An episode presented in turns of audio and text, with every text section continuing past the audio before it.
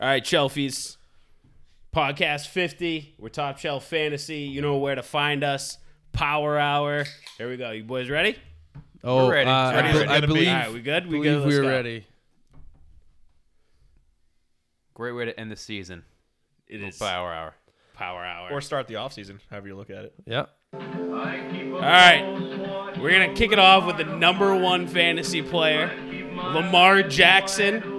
We consensusly all said all season long, wait on quarterbacks, and the quarterback to draft was Lamar Jackson. If you had Lamar Jackson on your team and you didn't win a championship, you did something very, very wrong. I'm going to give a shout out to Chibs, who had McCaffrey and Lamar Jackson smash the Antoine League. Lamar Jackson's going to be the number one quarterback off the board in 2020. Yeah, I mean, Yeah. Uh, oh, I guess that's I'll uh add to that. Uh, I think we had him ranked quarterback 14 to start the year, and I mean, I was kind of worried too because it's not a big passing offense, but he showed what he can do with his legs. He was great. Um, Marquise Brown with him was great in those big situations. So he had almost had 100 more points than the quarterback too, which is going to be um, Craig's. He got the uh, he got the thousand rushing yards. He got the record at twelve hundred. Take a drink. Number two quarterback on the season, Dak Prescott. Dak Prescott was top shelf's QB 16 entering the season. I'm pretty sure any top expert out there did not have him within this top 10 this year. However, he just fell short of 5,000 passing yards, 30 passing touchdowns this season, and had a nice little ground game of 277 rushing yards, three rushing touchdowns. So he definitely was someone that you got late again in your fantasy drafts early in the season. And Dak Prescott was able to lead most of you to a championship if you had him on your team. Uh, I know he had a few down weeks around week 11, 12, 13, somewhere in there. However, he really did show up when it meant, um, and you know things were things were doing pretty good for Dak Prescott this season. Quarterback two.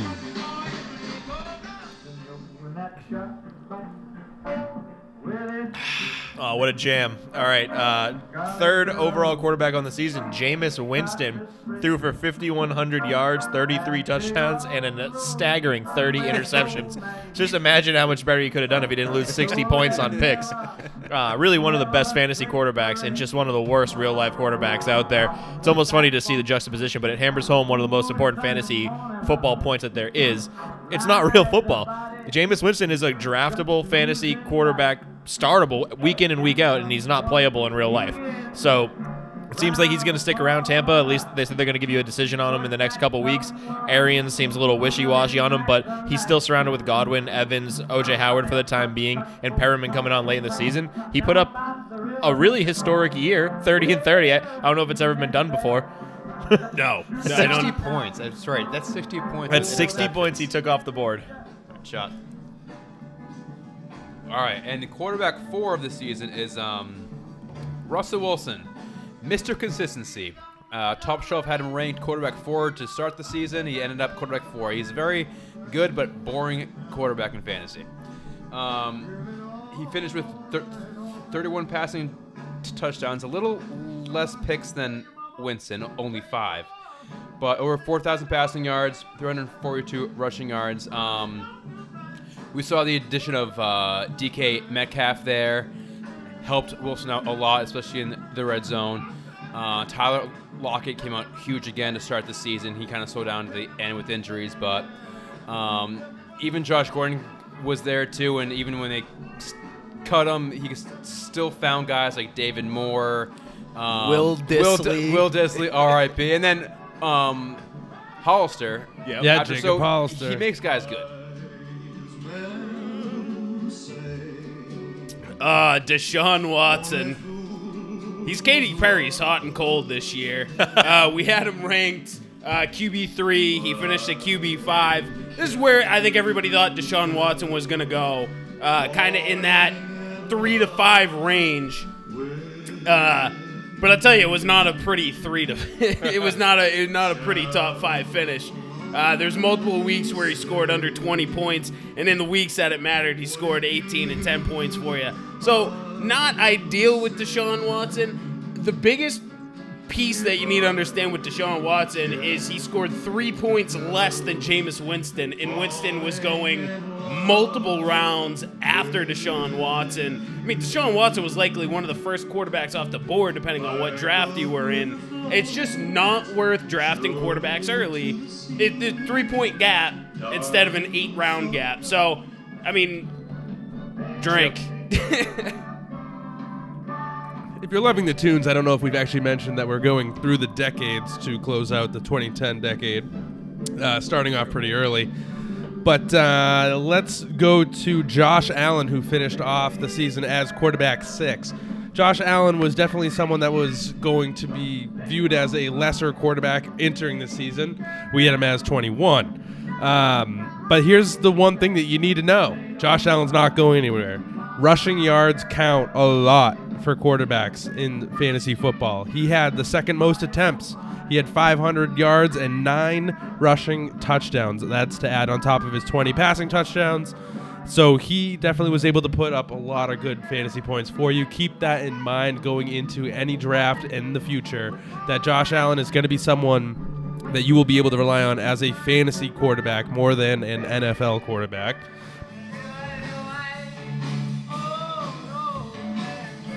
Alrighty, uh, Kyler Murray, our quarterback seven on the year. We had him ranked a little bit lower, just outside top uh, top one quarterback at quarterback 15. So, I mean, I think a lot of people were skeptical about him, what he was going to do in an Arizona offense without a ton of weapons. And he really did have a great rookie season. And like Craig said about Josh Allen, rushing yards count, and he had 544 of them. I mean, he had a great year, threw for 3,700 yards, 20 touchdowns, only 12 interceptions.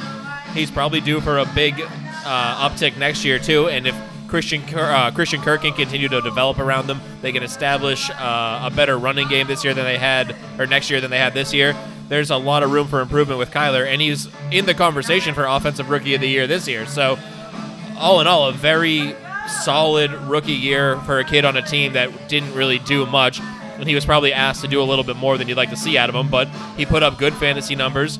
He's probably a top eight quarterback next year in the draft, but don't reach for him. All right, and the uh, quarterback number eight is uh, Sir Patrick Mahomes, the number one quarterback this season in fantasy drafts. Another reason why we say you can wait on quarterbacks for this reason alone. Mahomes scored almost double the points he scored this year last year. Um, you saw Tyreek Hill go down week one. That affected him going forward. Tyreek Hill comes back. Mahomes goes down. They didn't have a running game, and that hurt them too. So they could just f- focus on the, on the quarterback on the pass. So with back to Lamar Jackson, I know he's the first pick next year, but you know, temper expectations. We see this a lot. Mahomes finished eighth when he was drafted as maybe in the first or second round in some one QB draft. So still a top ten quarterback, great, but um, not what you wanted. All right. Carson Wentz, QB nine. We had him going in ranked at eight. I'll tell you right now, Carson Wentz is going to be the quarterback that I hammer all next year. He didn't have a sexy year. He only threw 27 touchdowns, but he threw seven picks, over 4,000 yards, with basically no offensive weapons. Oh, and, he went Minnesota, Dallas, Buffalo, Chicago, New England for a stretch. He had a terrible schedule with a very young offense. He looked better down the stretch when Miles Sanders was taking over the role. He had a check check down to him, but Alshon Jeffery was hit or miss on the field, and DeSean Jackson should be coming back next year. I would expect Carson Wentz to have a better year next year than he did this year, and it's not a sexy look. People are going to be overlooking Carson Wentz for the Lamar Jacksons, Deshaun Watsons of the world.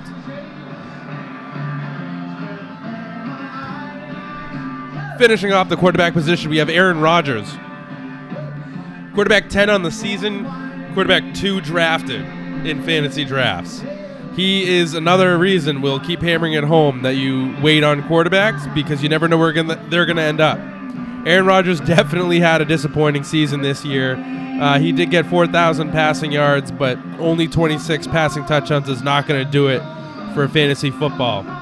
You know, he did have, you know, a, a, a couple of tough matchups towards the end of the season. Chicago, Minnesota in the you know finals and semifinals. So that's definitely not something that you were looking at and you were not happy about. But I know that throughout the entire season, he even had duds up against.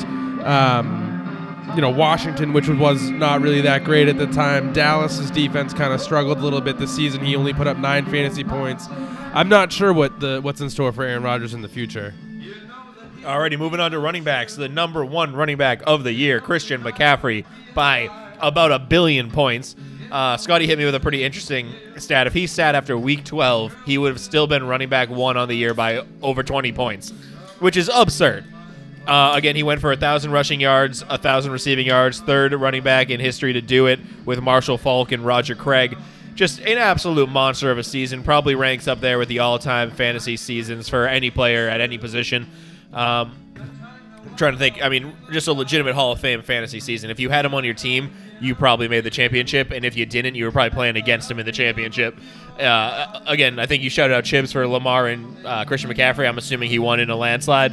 Like, Yeah. yeah. It's Oh, easiest that it it's could ever hard been. to lose with guys like that. Exactly. Uh, new head coach next year, though, could potentially return Cam Newton. Who really knows? Uh, keep an eye on him, but he's going to be the first running back off the board next year. And if he's not, you made a mistake. All right, Aaron Jones comes in as the RB2 on the year. We had him ranked as RB14. Uh, and I, I think a lot of people really had Aaron Jones in that back end RB1, but he fooled us all. The only downside to Aaron Jones is Jamaal Williams, and it still baffles my mind that Jamaal Williams is getting the ball. It's a Devontae Booker, DeAndre Washington situation all over again. Aaron Jones was absolutely blowing the doors off when he was getting the ball. Uh, he had really big games and he had very low games. But when you look at the games where he dipped in production from a fantasy perspective, that's where Jamaal Williams spiked. So there's obviously a clear correlation between he needs the ball and he needs it in volume. And I don't. The the coach over in Green Bay is very forgettable, so I don't know his his name escapes me. LaFleur? but I think that's fine. Great right, tune. Uh, little Neil Diamond. RB3. Should have been RB2, but uh, he skipped a week. Derrick Henry, Tennessee Titans. Um, this is very, I'm very proud of this uh, position for him because um, he was my breakout player of the year. Um, and I, my bold prediction of the year was he was going to lead the entire NFL in rushing yards, which he did with over 1,500 yards. And he did that in only 15 weeks. Um, we saw at the end of last year the way that ten- that Tennessee was winning games was running the ball and pounding it with Derrick Henry. They came out strong by doing that with him all season. They added, they have Tannehill now, so Tannehill, AJ Brown, that leaves more space for Derrick Henry to run too. So I think going forward, that team is great. I, we'll see if they keep him or not, but um, yeah, Henry number three. The team that's been in the news most recently has been the Dallas Cowboys for a lot of negative reasons, but I'll tell you one positive light is Ezekiel Elliott. Ezekiel Elliott was finishing almost every single season in the top five. He did it again. He was ranked for us as number two and got to number four. So if you didn't draft Christian McCaffrey, you got Zeke and you were at least happy with it because he was able to produce for you. I know that there was that contract situation early in the season, which made him slip a little bit, but Zeke was able to finish what you thought he was going to do for you. He had 1,300 rushing yards on 300 attempts, 12 rushing touchdowns. He had the, receptions as well, 54 of them for 420 yards and two touchdowns. So Zeke was definitely a mainstay in that offense. He's going to be for the future. He's definitely someone that I can consistently say to drop top five. Draft top five. Uh, our running back five on the year, Dalvin Cook. We had him ranked at running back nine, so just outside of kind of where, or inside where we expected him. Probably could have even finished a couple slots higher if he didn't miss the last two games, two plus games with injuries, but that's just the way it goes. Yeah, everybody's going to deal with that. Huge bounce back year for a guy who really needed it. It looks like he's going to be good to go for the Vikings as we head forward to the playoffs as well. So he's really proved that he can carry a huge workload. I think he had 250 carries plus a bunch of work out of the backfield catching as well. So he's proved that he can handle the workload and produce effectively for the Vikings team. And Zimmer looks more than happy to ride him. So uh, I think he's realistically your running back two, maybe running back three going into next year's draft. It's him, CMC, and Derrick Henry probably um, right up there. Too, yeah, but Zeke's in that conversation always as well, yeah. But yeah, great year for him. Alexander Mattison pushed him a bit, took a couple carries, but didn't steal the show like we all might have thought he would. So All right, and running back six, um, Austin Ekeler from the Chargers. So Ekeler started off very hot with uh, Gordon holding out. Uh, I think it was RB one or two for the first four weeks. Gordon came back, and everyone, you know, c- kind of got worried. Ekeler's going to be that backup role again. For the first week, he was, but after that, he showed the entire league that he could still produce, even splitting time with um, Melvin. He was seven yards away from having a thousand receiving yards, which is insane. 92 receptions for a backup running back. That is phenomenal. If Melvin Gordon is not there next year, Austin Ekeler, if you're in a keeper league and you can keep him, that is going to be the biggest steal in any league, and he could be a top five pick if Gordon's gone next year. So uh, cheers for Ekeler. Yeah, he's. I mean, and even with Gordon on the field, he'll produce. Yeah. All right, Nick Chubb finished as RB7. We had him at RB12, and admittedly, he was low in the top shelf rankings because of me. Um, I had Chubb, I believe, lower than the rest of the guys on the uh, on the on the squad here. Uh, a lot of that having to do with Kareem Hunt. I didn't believe in Nick Chubb's uh, ability, but five yards to carry, 1,500 yards, eight touchdowns. He did that all all season long. He proved he can be the workhorse back, and he proved when Kareem Hunt came back that he can still get the ball and hit the home runs that he's known for. Get the five yards to carry. He's not going to get the passing work. Kareem Hunt looks like he's going to be a problem on the goal line, but Nick Chubb is certainly worth a top 10 running back slot next year. And let me tell you something, he played all of them. Very hard to find a durable running back in the NFL these days. It's true.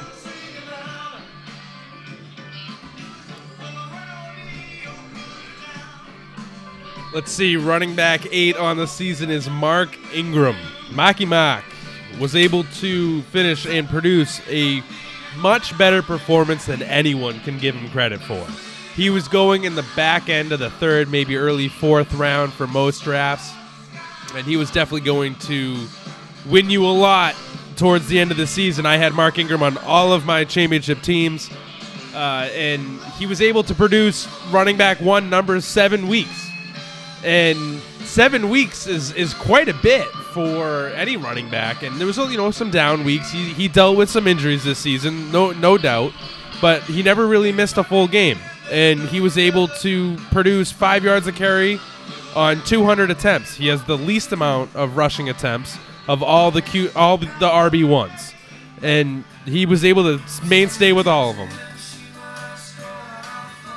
Alrighty, running back nine on the year, Leonard Fournette. We had him a little low. Uh, we had him ranked at running back 22, and he outperformed that masterfully. And uh, an important thing to note with Fournette was he had 1,150 rushing yards. He caught 76 passes this year for over 500 yards. So he really added that aspect to his game. And the other big point, he only had three touchdowns, and he finished running back nine. If he can get up to 10 touchdowns on the year, three touchdowns total. So if he can get up to 10 touchdowns, that adds, I don't know, check my math. That's like 60 points. Well, I mean, he'd, he'd be a top five running back, and Easily. the 76 catches, I think, caught everybody off. I really thought Ryquell Armstead was going to do some catching work, Yep. and he didn't do anything. Yeah. So Fournette appears to be the guy.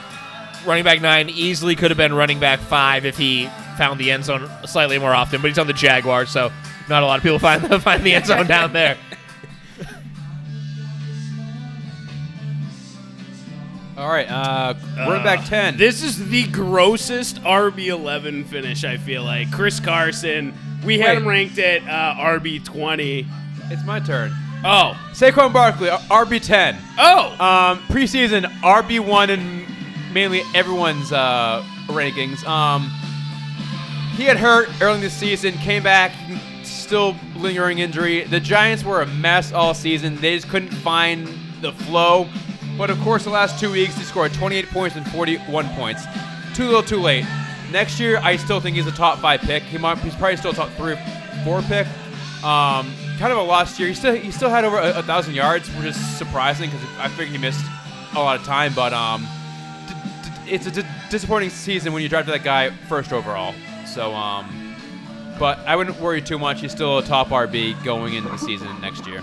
And Tom, Chris Carson, drink. All right, my bad, Scotty. I was already looking ahead about disgusting about. it. I want this minute That's to go fine. by very quickly talking about Chris Carson. Uh, the, the dude's putting the ball on the ground a bunch of times. Marshawn Lynch is back in Seattle, which honestly is I'm I'm very curious to see how it plays out next year. Um, Chris Carson, I just he does nothing dynamic, but he's that RB low end RB one, RB two that you can count on week in and week out. Um, it's not a sexy pick, but Chris Carson's going to get you the points, and that's the reason he finished RB eleven. We had him RB twenty mainly because you know you don't see anything special from him. I think everybody thought that Rashaad Penny was going to push him, and he kind of shut that down very quickly. Um, but the team wants to run the ball, and if he's the running back, he's going to get it. And again, we talked about it many times. There's not a lot of running backs that are out on the field as much as Chris Carson was. Oh, I- this is like perfect. So, next running back. Screw you, Alvin Kamara. Oh, ew. You finished as RB12. We all had, every single expert, anyone Concerned for had Alvin Kamara as a top four running back. He top good in that three at week. times. When Zeke had his contract holdout, Alvin Kamara was a top three running back drafted in all fantasy drafts. Where'd you finish for me? Just fringe, same amount of points as Joe freaking Mixon. Joe Mixon only got up as high as he did because the last couple of games of the season he did pretty well. But let me tell you, Alvin Kamara had under 200 rushing attempts. That's less than David Montgomery, who was a rookie. Alvin Kamara had How dare you bring that up? six total touchdowns throughout the entire season. Alvin Kamara did have a very bad season. However, I do not see the trend continuing because six ru- six total touchdowns is the reason why his numbers are so low. And uh, Craig touched on it quickly. Joe Mixon, running back 13, technically tied with Alvin Kamara, so I don't know how he got the nod, but uh, I guess I had to do some more lobbying from my guys. But he finished at running back 13. We had him projected at running back 10, so right around where he was projected.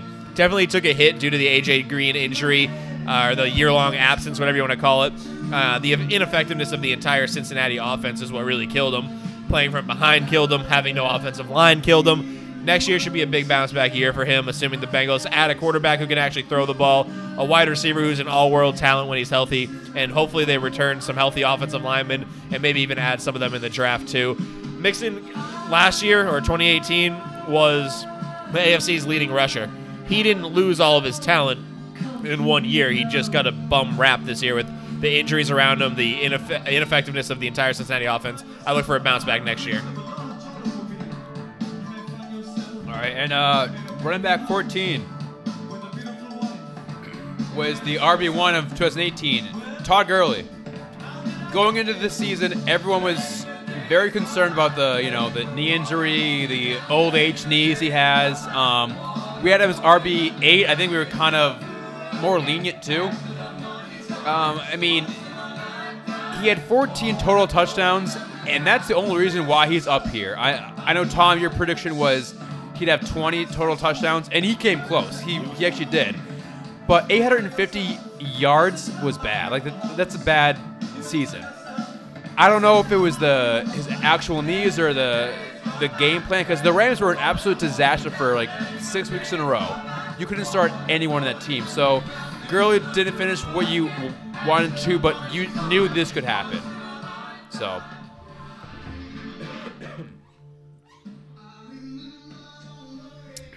All right.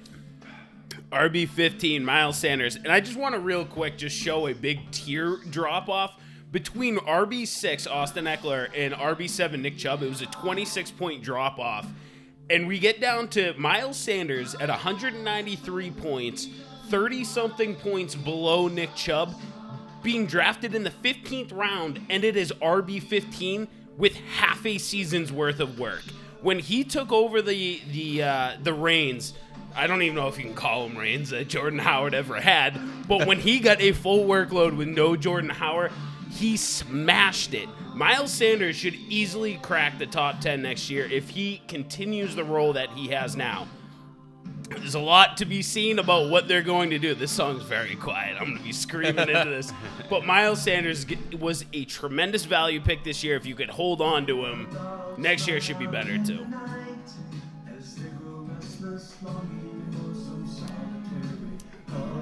I'm not sure how to talk about this next running back because he he changed teams this year, and the next one is Kenyon Drake.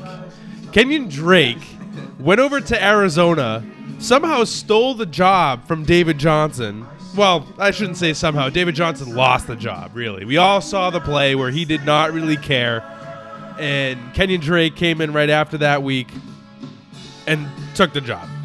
And the la- and the reason that he finishes right now as RB16 is because the last two weeks of the season he had 39 fantasy points and then 32. The man went off. He won you. He was a fantasy championship winner. He's a league winner, Kenyon Drake, in Arizona. He owes many, many thank you cards to Cliff Kingsbury, and many, many thank you cards are, are owed to him by fantasy owners. Alrighty, running back 17. You don't often hear this guy down at running back 17, and we had him projected at RB5. Le'Veon Bell, R.I.P. Tom's hopes and dreams. Uh, really one of the biggest letdowns of the fantasy season at any position. Could certainly have been worse for him, but definitely could have been a lot better. He's outside of running back one probably for the first time in his career, and for where he was projected, being a top five back, finishing outside running back one is unacceptable. You drafted Lev probably pretty high in the draft, and then you likely struggled all year and were nowhere near the top of your league in points. So that's just really a huge letdown for what you anticipated his production to be. Who knows what's going to happen with him going forward either? Uh, I'd really just look to avoid Lev unless a lot changes with the current structure of the Jets team. They don't look good. They don't look like they're going to feature him like he was in Pittsburgh. It's not a good fit. All right, running back 18, Josh Jacobs. We had him as RB 19, so pretty close. Um, I mean, he missed two games during the season with injuries. He finished with 1,150 yards, seven touchdowns, but only 166 reception yards. So he doesn't he's doesn't get the receiving work because uh, Richard's there. For a rookie though, over a thousand yards. Um, it looks good for him going forward next year. That's their bell cow. I think he's gonna be involved more in the passing game as the years go on. Between him and Miles Sanders, the, the two rookies, I might pick Sanders over him next year just because the passing work. But they're, they're both very close. Two very promising rookies going into the draft season next year. They can they'll probably be in the top ten, top twelve, I would say. As picks. So Yeah. um, Yeah, most, I mean, most likely he's going to be I- a I think first round pick. Very pick. impressive to see two rookies in the top 20. yeah.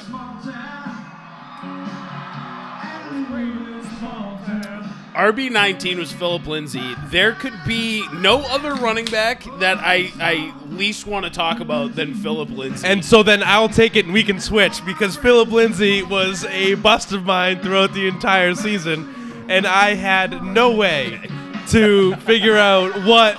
uh, yeah, I'll take it. Why not? I mean, he was the guy that followed me all throughout the beginning of the year. There's so many people. Dickie, listen, you know, this is for you. I had no idea what to do with Phillip Lindsay, but let me tell you, at the end of the year, he finished as RB19. He was someone. 50, so fifty percent of the season he scored less than ten points. Yes. Because He's a bad running back. However, whatever reason, oh, I'm not saying that he's great. I'm not. I, I just for whatever reason, their rushing game with him and Freeman are, are are going to be back and forth, and you don't really know who to choose. So he is such a headache. So here, you can take Marlon Mack with Josie. Yeah, Marlon Mack running out the RB twenty. Uh, it, Mack was curious. I, I feel like for the whole season, I don't think anybody really understood where we should take Mack. We had him ranked as an RB fifteen. Talent wise, Marlon Mack has everything going for him. Um, He, he got hurt. Excuse though. me. Yeah, I was just gonna say He I don't know how, I don't know how many games Marlon Mack actually missed because I was prepped to talk about Lindsay. But Sorry. Marlon Mack, I know we missed some games. He shows up as RB twenty. This is an offense that's going to have to run the ball. However, their left tackle Dows, who's who's the uh, left Kalechi tackle- Assembly? Yeah, who's going to retire out in Indy? Yeah. Yeah, he's. Uh, is that who it is? It's No, not. It- that's not the who it Jets is. guy. Who are you talking So, about? Uh, the left tackle The for Indi- the Indianapolis, Indianapolis. Colts is contemplating retirement. So it's it's a situation me. to, track. But Marlon Mack is a very serviceable running back RB two next year. You want to talk about roster synergy? He's a good one. Sorry, let's go. Wide receivers. We're into wide receivers, baby. Number one wide receiver of all time. Just kidding. For this year, Michael Thomas. Uh, wide receiver one, we had him at wide receiver six. I think it's a fair projection. He kind of outperformed it. He set an all time single season record for receptions. Nobody could have seen that coming. Uh, 148 catches, just best Marvin Harrison at 145. And you think about that, if you're playing half PPR, so you're going to get 70 points just on his catches alone. He probably outscored a ton of other wide receivers on the entire season just in catches. Never mind the yardage and touchdowns he put up. He's an easy pick next year. Should be the first wide receiver off the board. He's peppered with targets week in, week out. Drew Brees looks like he's playing at the highest level he's played at his whole career. No reason he's not going to be around for the long haul. Uh, Alvin Kamara hasn't really produced, so Michael Thomas has to. Boom, roasted. Straight out of Compton. All right, uh, wide receiver two. Good time for um, music. Chris Godwin, who also missed week 16, so he missed a game. He still, he still finished two. Um, another, you know, sh- shout out to me. He was my breakout wide receiver of the season. Shout out, Scotty. We had him as WR 20. I you couldn't play him in the championship. I did not. Th- what? You couldn't play him in the championship. I could not. And neither could people with Dalvin Cook. But uh, anyways, uh, Chris Godwin finished with uh, 1,333 receiving yards. I said how him and Evans would combine for a thousand yards. I also said OJ Howard would as well. I was wrong about that one, but both Evans and Godwin. I'll talk about Evans later, but Godwin I think has um, placed himself as, as a top tier wide receiver in this league, and you saw it week in and week out that he could put up mm, numbers with Mike Evans and without Mike Evans. So going forward, I think next year is a top six wide receiver pick. All right, I feel like everybody's waiting for the cliff to fall off for Julio Jones. we had him ranked as wide receiver three. He finished as wide receiver three. Everybody's talking about the foot. I'm always concerned about Julio Jones's foot. But the last two weeks of the season were probably the most impressive thing I've seen from Julio Jones in in a very long time. He dominated that San Francisco and Jacksonville game, falling into the end zone, fighting to get the yardage, fighting to get the touchdowns. Matt Ryan was up and down. Quarterback play has a lot to do with how well wide receivers are going to be. Julio Jones seems to be the exception to that rule. He's always going to be a top five pick. You go into next year and you see that he's 31 years old, you should still be taking him as a top five wide receiver. Yes, Calvin Ridley's there. Yes, Calvin Ridley had an impact on how Julio was for the uh, majority of the season, but he can still dominate. Wide receiver four on the season.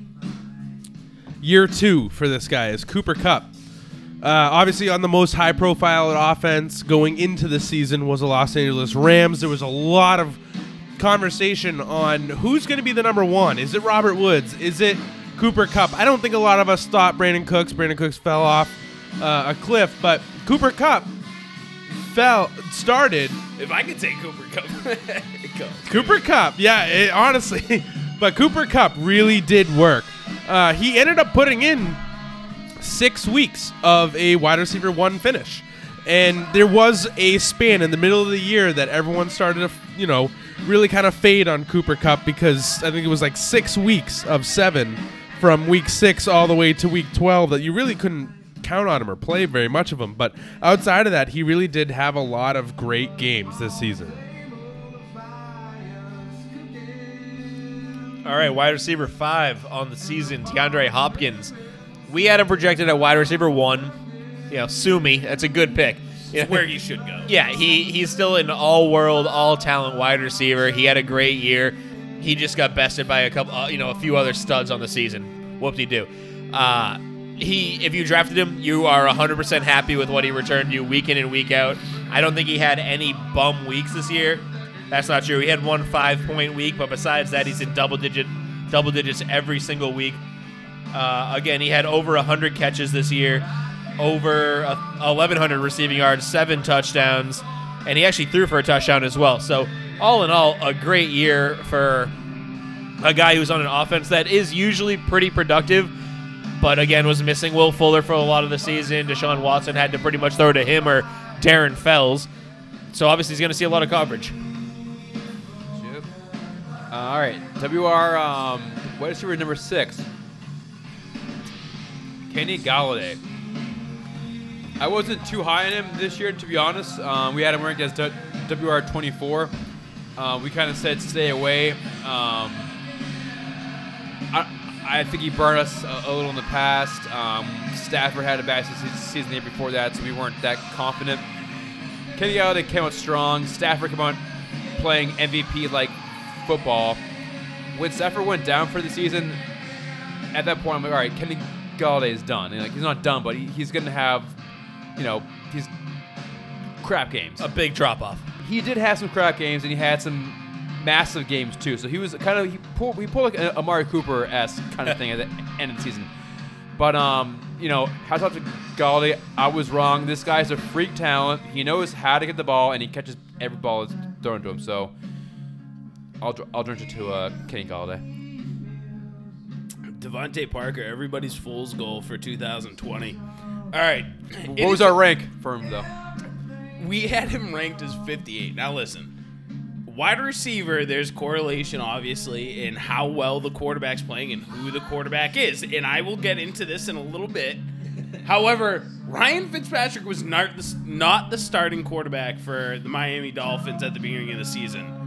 We sat here and said, if Ryan Fitzpatrick ever becomes the quarterback for the Miami Dolphins, watch out for someone. And of course, it was going to be DeVante Parker. He's a freak of talent. He's going to run down the field. Right. Preston Williams went on the IR. However, I still think it was going to be DeVante Parker. But if Ryan Fitzpatrick is not on that team next year, Preston Williams and DeVante Parker are not touchable. True. Wide receiver eight on the I like how you season. snuck in the Preston Williams. Keenan Allen. We had him ranked as wide receiver 11. I know that's due to me. I actually had him less, uh, uh, lesser ranked than these guys early in the season because I expected a little bit more to go to Mike Williams, a little bit more to go to Henry Henry. Um, but wide receiver eight is still, you know, pretty good for Keenan Allen. So I'll, I'll eat a little bit of crow on that. Here's what I see from Keenan Allen. The last three seasons, well, let's just go two seasons before this one. He started off super slow, then blew up at the end of the year. That was 2017, 2018. Slow in the beginning of the year, blew up at the end of the year. 2019 comes. He starts to blow up in the beginning of the year, has like six, seven dud games in a row, and then finishes off the season strong. So I don't know what to say about Keenan Allen, but he's boomer bust. Amari Cooper, wide receiver nine. We had him ranked at wide receiver 13, so again, not too far off. We had him just outside wide receiver one, and uh, he finished just inside. So, and really, he kind of cost himself some positioning here by fading in the last few weeks. He missed a couple games. He could have easily finished as a top five wide receiver, but he did show that he can be effective in the Dallas offense. Him and Dak Prescott seemed to gel. He had a few really, really, really huge games. Uh, the firing of Jason Garrett, however, could bode well for him. It could bode terribly for him. It's hard to say. Um, depends on who gets installed as the head coach there. If they're a run first guy and they want to feed Ezekiel Elliott, I don't touch Amari Cooper. If it's Josh McDaniels, I will pick Amari Cooper instantly. It's it's hard to say what's going to happen. But as for this year, fantastic output. Wide receiver number 10, Julian Edelman. Big, handsome, big, sexy. Um, we had him ranked as WR15, and he, uh, you know, he exceeded expectations for us. He finished the season with um, 100 receptions, 1,117 yards, six touchdowns, and he had a, pa- a passing touchdown as well. Uh, I mean, this guy all year, besides Week 15 where he had one point, he's been very consistent, and he is usually each year. This year he was a little better than he's ever been. Um, if you're in PPR league, you probably finish number eight or seven. This, these rankings are based off of half PPR, so Julian Edelman, if you drafted him, you probably drafted him as a mid-tier wide receiver two back end, and you got this production of him. You know, good for you. Whatever. Drink.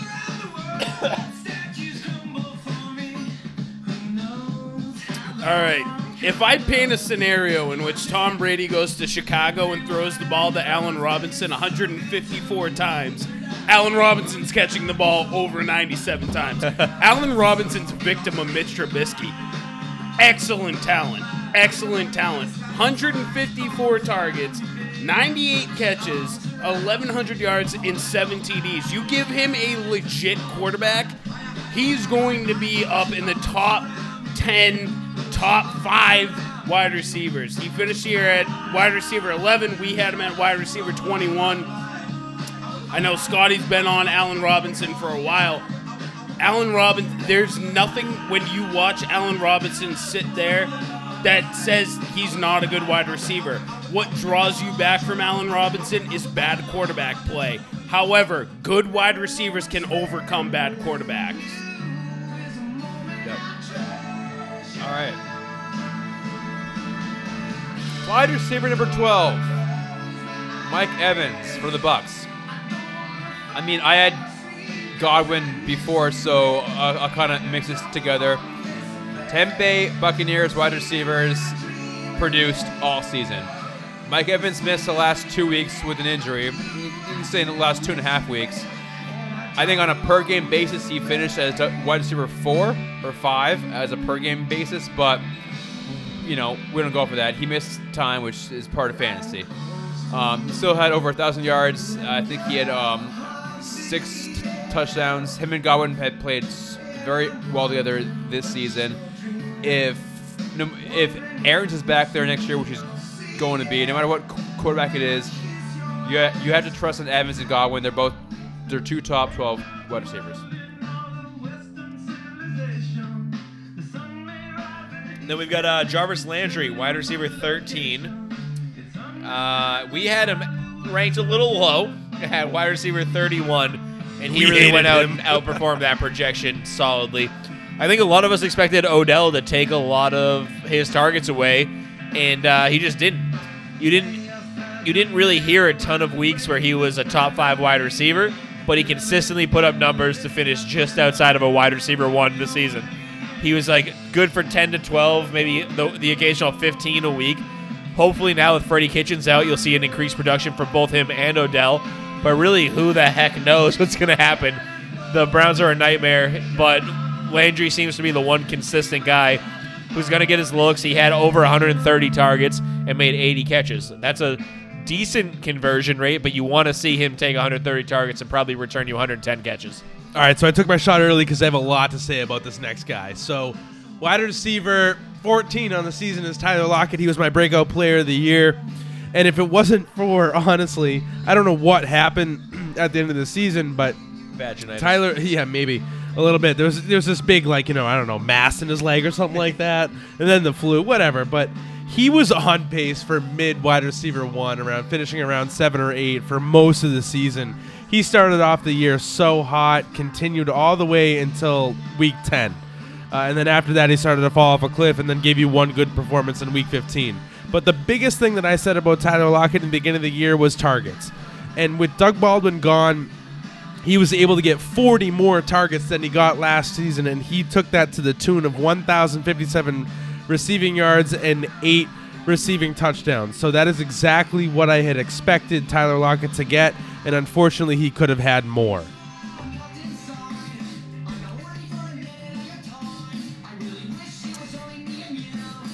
All right, what's the disaster for a rookie wide receiver? Marcus Mariota as your quarterback. Yep. Um, if there was any uh, nobody okay so aj brown finishes it as the wide receiver 15 nobody doubted aj brown's talent coming out of Ole miss huge bodied wide receiver that was going to succeed with a good quarterback insert ryan Tannehill, and you have a wide receiver who was not getting the ball in the beginning half of the year or what the first four weeks of the season insert Ryan Tannehill. You have a rookie running uh, wide receiver that we ranked at wide receiver 88. And no expert in the world is going to tell you that AJ Brown could even crack wide receiver five numbers. But that's because Marcus Mariota was the quarterback on a run first team. AJ Brown, things are going to be happening for him in 2020. If you listen to this podcast, you know what a dart throw is. And this year's dart throw of the year, I'm calling it now before we can even talk about any rewards, is DJ Chark. DJ Chark finished off the year as wide receiver 16, where the beginning half of the year he was a wide receiver 1. At one point, I think I even saw him as wide receiver 6. DJ Chark was a dart throw of mine, which the only reason was because I saw athleticism and his second year. I did not expect this. Nobody expected this. If you told me you expected it, you were you're wrong, and I don't really believe you. I can't really I can't really take you seriously. However, DJ Chark, when Minshew Mania was happening, was the number one target, and he was able to get just over 1,000 receiving yards and eight receiving touchdowns. That is perfect for wide receiver two numbers. Robert Woods, wide receiver 17. We had him at wide receiver 14, and Woods finished just outside of where he was projected, which unfortunately is just outside of a wide receiver two. Probably not what you hoped for if you drafted Woods this year. That whole Rams offense really came back to reality. I'd look out for Woods going forward. Being tied to Jared Goff is an absolute killer, but he had 90 catches. He only found the end zone twice. Uh, 1,134 receiving yards is not a bad output in terms of yardage. If he can find the end zone, I don't know, five times, he's probably talking about wide receiver 12. Not a bad spot to be in if you're Robert Woods. But I'm going to need to see a lot more out of that Rams offense before I want to take any of their players with any confidence.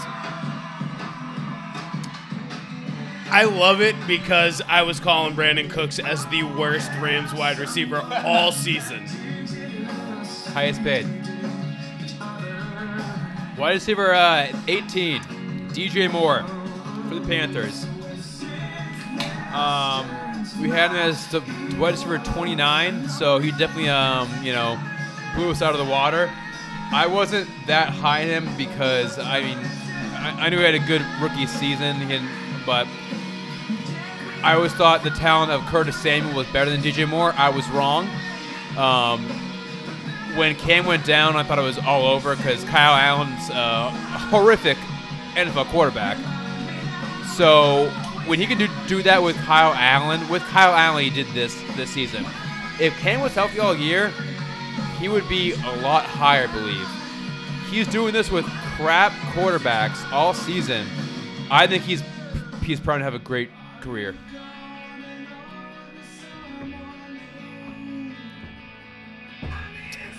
On to somebody new, which is every wide receiver I've talked about. So here's the quarterbacks that my wide receivers that I've talked about have Mitch Trubisky, Marcus Mariota, Brandon Allen, something Drew Lock, Joe Flacco. We already talked about Kyle Allen. Wide receivers that are showing up in the top 20 with these quarterbacks, you should be drafting and you should have your eye on. Therefore, Courtland Sutton finishing at the wide receiver 19 in 2019 should have your eye caught. He made terrible throws look like phenomenal catches. This kid is phenomenally talented and maybe the next Julio Jones. I quote my brother. You quote who? You. I do like a little Courtland Sutton, but the next guy that I have to talk about is wide receiver 20. Rounding out what we're going to talk about for wide receivers tonight is John Brown, a guy that I've loved since Arizona. JP. And he was wide receiver 52 going into the season. Um, and there was a lot of speculation on whether or not it was actually going to work in Buffalo. But let me tell you something as I've looked at his stats. He finished wide receiver three or less once. He has finished over wide receiver three every single game this entire season. So John Brown is someone with Josh Allen a perfect fit. At one point in the season, we talked about that perfect fit, and let me tell you, as long as he is with Josh Allen, who is a a pass deep kind of quarterback or rush, Josh John Brown, the deep threat wide receiver, is going to succeed.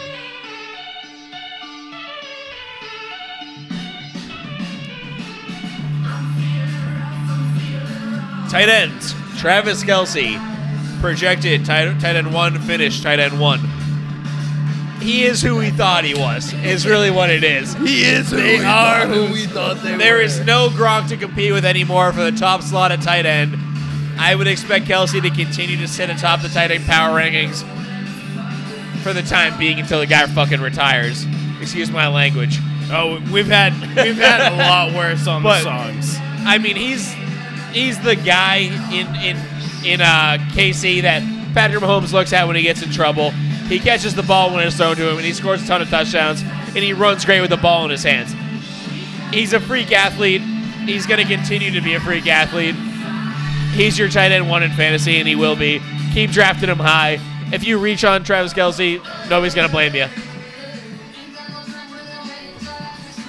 All right, tight end number two, George Kittle. um, not as great of a season as last year, but over a thousand yards. I mean, ten and two. If, if you can finish as two tight end in the league, that's phenomenal. Um, he started off the season very, very, very slow. He didn't have over 10 points until after week five. Um, after that, he, I mean, he kind of just clicked with Garoppolo finally. So, I mean, we had him as tight end three behind Kelce and Ertz, so he finishes number two. Not much to say about Kittle. If you're drafting the guy, he did it for you. Cheers. Yeah, Kittle's definitely a guy this year that was a mainstay in that offense, and he's definitely going to be Jimmy Garoppolo's number one target from years in and years out, as long as he's there. All right, and real quick, in like a couple seconds, I'm gonna toss this out there. All right, well, drink. Well, you're you you're talking about the next one anyway. All right, I'm, I'm going to talk about Darren Waller. Darren Waller was a tight end who was hyped throughout the entire offseason. Uh, everybody sat there, and I feel like everybody was scared to draft Darren Waller. But Darren Waller is the perfect example of why you should draft a tight end. If you're not getting Travis Kelce or George Kittle, you should or Zach Ertz, you should be waiting on tight end and get that hyped tight end that Darren Waller is because you know what he's going to be in the first three weeks. Real quick, I want to jump into this. The only tight end that outscored the wide receiver 20, George, uh, John Brown, was Travis Kelce, and Travis Kelce falls in between wide receiver 11 and 12. That should tell you how not important tight ends are in the sense that do not draft tight ends say early. Zach Ertz. All right, we'll go. That's a great point. Souls of the innocent, blood drenched pavement. The number one target for the number one quarterback this season was Mark Andrews. And Mark Andrews was able to produce tight end four numbers, which he was definitely someone that was hyped up a lot. He was a an up and coming um, tight end in the se- uh, you know for this season, and he definitely won you a championship because the last two weeks he scored 13 and 24. Uh, in total, he was able to get you know 852 receiving yards, 10 receiving touchdowns. Those are big numbers for a tight end. The biggest thing for tight ends are touchdowns, and that's definitely something that Lamar Jackson and Harbaugh really looked at this season was what can we do on offense as far as in the red zone, outside of their running game, and Mark Andrews was definitely the number one guy. So he's going to be there in the future, and he's going to, you know, mainstay as a top five tight end. Speaking of top five tight ends, Zach Ertz just rounding out our top five this evening. Uh, we had him ranked at tight end two, but whatever. Two to five in tight ends is probably like what a five point difference. Right, but Close. Yeah. So count that. Pretty smart guy. Uh, he couldn't quite reproduce the huge season he had from 2018, but still had an all around solid year. He had a few awful weeks along the way where he was posting zeros and just absolutely doing nothing. If he doesn't have those, he could easily be a top two. I don't think he's going to best Travis Kelce, but he could easily, you know, caught up to George Kittle or uh, Darren Waller. So Zach Ertz still very, very draftable years going forward. Uh, Dallas Goedert, however, is a concern of mine. It looks like he's taking a lot of attention that would normally go straight to Ertz, uh, especially in the red zone. But kind of is what it is. Deal with it. Drink. All right, tight end number six. Um, Austin Hooper of the Falcons. So he was tight end number one um, for the entire year until he got hurt. He missed four weeks, which killed him. Still finished tight end six, which shows you that that's how good he did beginning of the season because he, he, he came back. He still wasn't ready to play, and you could see that he I think he scored like four points to six points. But um, it was unfortunate that he got hurt because I was really wanting to see how he could finish it healthy the entire season. But um, it was his third year, and it looks like if he's in that offense next year, it, it, it's you know it's better days ahead with him and Julio, and really that for those players on that offense, they shouldn't be as bad as they are. Yep. I'm sorry, but um, yeah, that's all I got to say about Hooper. But it could actually be a very decent tight end year next year with Hooper included. Because, like you said, he was the tight end one for Yep. most of the season. Jared Cook, tight end seven. We had him ranked as tight end seven. Jared Cook is what we thought Jared Cook was going to be at the beginning of the year. Ups and downs all over the place. And that's honestly what you get from a majority of the tight end position. My little rant, I think, is going to be on the tight ends as a whole. Stop drafting Travis Kelce in the second round. Stop drafting tight ends before the fourth round. This is ridiculous that people are drafting Travis Kelce, George Kittle, Zach Ertz before they're drafting guys like Mike Evans and Allen Robinson, Julian Edelman. Ty- Take the wide receivers, look at the list, and find out where those tier breaks are because tight ends are far behind them. There's a chance John Brown went undrafted. in your league. absolutely, absolutely. Okay, so to that point, the next tight end on our list, Tyler Higbee, up until week 12, he had 38 fantasy points and finished as the tight end number eight. He in the last three week, uh, last four weeks of the season was able to get somewhere around 60 fantasy points and find himself into a top 10 category at tight end. They don't matter. Tyler Higbee is a good tight end if um, who is it Reynolds or um, who's the, who's the other tight end there in San Francisco? Gerald Everett. Uh, so no, sorry, you you got it, Gerald Everett, um, in uh, L.A. But if he, you know, since he wasn't there, Tyler Higbee was able to be a good tight end for you in the um, you know playoffs for you. But again, 38 fantasy points previous to week 12 found his way to tight end eight. Wiggle with it. I'm not gonna lie, I hate we're ending this on tight ends.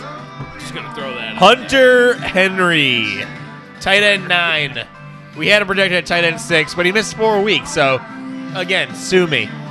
He came back from injury and he literally performed at a must-start level week in and week out. He had a couple dud weeks down the stretch. I think it's seven points and then like 1.6 in the championship weeks, which is absolutely killer. But, but the rest of his year was like 20, 10, 12, 14, 8.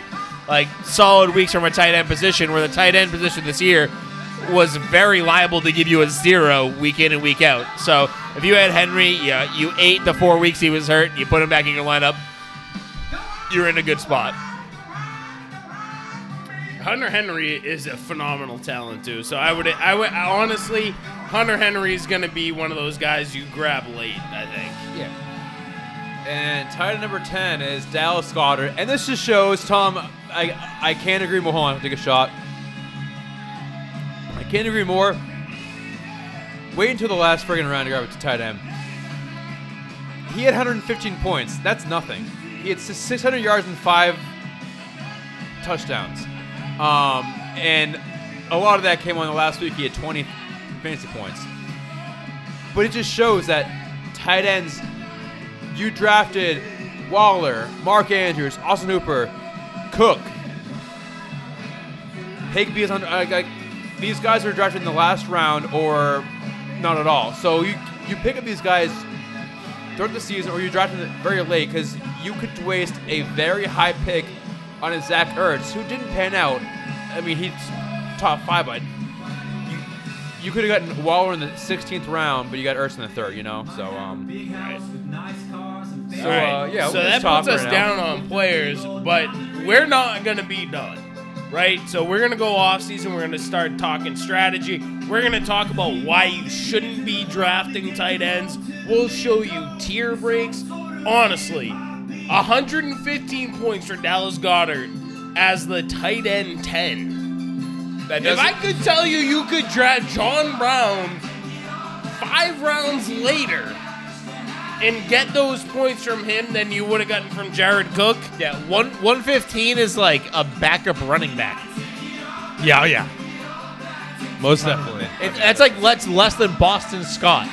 Yeah, I mean we're we're trying to do the homework for you. We're trying to put it out there so that you can consume what we're telling you, and you don't need to worry about doing the work yourself. I, I really hate that we ended on tight ends because it's a very boring position to talk about. However, it's it's a very important thing to talk about that Travis Kelce finishes as a wide receiver 16. Yeah. Well, let me, let me put it this way: in two of my championship uh, teams this year, I drafted Trey Burton as my tight end in the very last Oh, round. yeah. I did and then the I dropped thing. him and I Same picked up somebody else. Yep. Right. You know, it, yeah. it doesn't matter. You drop And and fine, a a fourth you round, Darren a fourth round Yeah. tight Yeah, I picked up Darren Waller, and the other league I traded for Mark Andrews. It all works out. and a fourth round If tight end draft, this year. if you draft a serviceable player in that slot, you can then trade them for a functional tight end. Yep. And we've said it, we've said it before. You're not going to win your league at the draft, but you can lose it. You can lose it at the draft. Absolutely. And, And this more is than where 50% all of, your of the people. research comes into into into play. Is right here and right now. Dude, honestly, look at these wide receivers. How many bad quarterbacks at quarterback these terrible top twenty wide All. receivers? Two played. A lot of a lot of what we said about tight end could be said the same thing about Tim. about quarterback. And I know that you can you can wait late on all of them. That was definitely the one thing I learned this year is go for the hyped tight end at the end of the draft. That was the Darren Or- Waller we- or and the we'll, Mark we'll point them out, right? It doesn't have to be any one position, but it's a guy that you can identify what their role is going to be. Late. early. Lamar No, Jackson, no, no, late. early, right? Whoever the tight end is on Hard Knocks, you just draft him. Oh, for sure. Right. Yep. Yeah, it's a hard knocks thing. So anyway, I haven't closed this out, so I guess we'll we'll give it to Craig. But that is a top shelf power hour for podcast fifty. We'll let everybody just run So- down the line real quick. No, Scotty. Okay. You go ahead. Let us know how you did in 2019. I won nothing, so All right, everybody um, who's out there. But by the way, I had We'll- the best we'll gloat start, later. so I'm still I'm still good. I'm still good. Tom We- gives great we advice. have He just can't stuff. follow his own. So uh, Keep listening. There's a I lot of good stuff. Two leagues came in second and two more, and third and one more. Damn. Uh, Solid year. Yeah. So that So that's what I math. did. Yeah. Math. So I made uh I made two championships. I won one, I lost one. Just the way it goes. Played six Yeah. leagues this year though, unfortunately. So I guess my championship uh percentage isn't that hot, but I'll take two, you know. I'll live with that. No, that's great. Five fantastic. five leagues this year. Uh, t- uh, three championship matchups, Make it quick, Craig. two championships, one second place. Um, to Scott. So To beer, Scott so got beers are mine. on Craig. Uh, so yeah, so they're Yeah, on you have me. Plenty of treehouse. Um, but I would say, you know, we have some stuff that we have coming for you soon where we're going to be going over our individual stats throughout starts and sits. We're going to go over everything that we talked about all season long and we're going to tell you how well we did. We're going to Well, be and honest. It's, and it's well, okay. We're not sitting here tooting our own horns. we're going And we'll through do a- some of a that. theory. We'll we'll toot our own horns for sure. It's theory and thought process Yeah, I on wanted- how to uh, attack a fantasy lineup, how to attack a fantasy draft, how do you maneuver across the fantasy landscape. Yeah, well, we're because the- there would and this exercise was great because things pop that you go, holy shit! Like where did that come from? I'm glad to put the points up there too. Oh yeah, super helpful. right. I mean, you look. I'm at glad those to put that because like I had I, g- if I was all right, Kelce's one, Goedert's ten, I would know that they're almost 100 points off. Oh yeah. I've been, I've been saying for a few weeks now, like I wanted to give everybody philosophy, and there are a lot of different approaches to fantasy football, and a lot of them work. All of them work if you do them correctly. But a big part of what I want to get into is stuff we we talk about things. Like a couple weeks ago, we were discussing a zero running back strategy. And when you say that, yeah, like people that play fantasy for like 10 years know exactly what we're talking about. But for you newcomers to fantasy, maybe this is your first or second season, we want you guys to know exactly what we're talking about too. So we'll go through all of that in the in the next few weeks and tell you these are different draft strategies. They've worked for us in the past. We've probably all used them. I, I don't think I've ever gone zero running back, I, but you have. I think you. I I, I have I've done it gone once. zero Yeah. running back. I, have won a done it. championship doing it, but They- fantasy football is data. Yeah. it is looking at data, understanding a little bit of data. luck. It is trending data. Yes, there's a little bit of luck to it, but it is understanding what you're looking at and how do you consume that data. You don't consume it from one data source. Exactly. You consume it from multiple people, and we all four of us here at the table have a very unique perception on how you should handle fantasy football, how you should maneuver all of that. And for the next, I don't know, six months, we'll be talking about what are we doing for 2020. It's gonna be great. It's gonna it's gonna be a lot. because fun a, a lot of people that. play fantasy football for six months of the year. I don't stop playing fantasy football at any point. months, maybe. Hey, listen, you're not gonna be a champion if you don't stop. So anyway, so listen, I funded Craig, myself. We're, we're at an hour and six. Just, Craig, get just close us Listen. out. We don't need to do a whole hate thing. Just give me the, just give me the, you know, how you doing? Dude, tree, how you So- doing? Yeah, We- double two tray. It's our tagline, but it's the truth. You always want to make sure that you are staying fluid and making sure that you you see what you have in front of you and oh, change Don't your hit me with the One, opinions. two. That's 2019. That's a wrap. Stay fluid, stay loose, shelfies.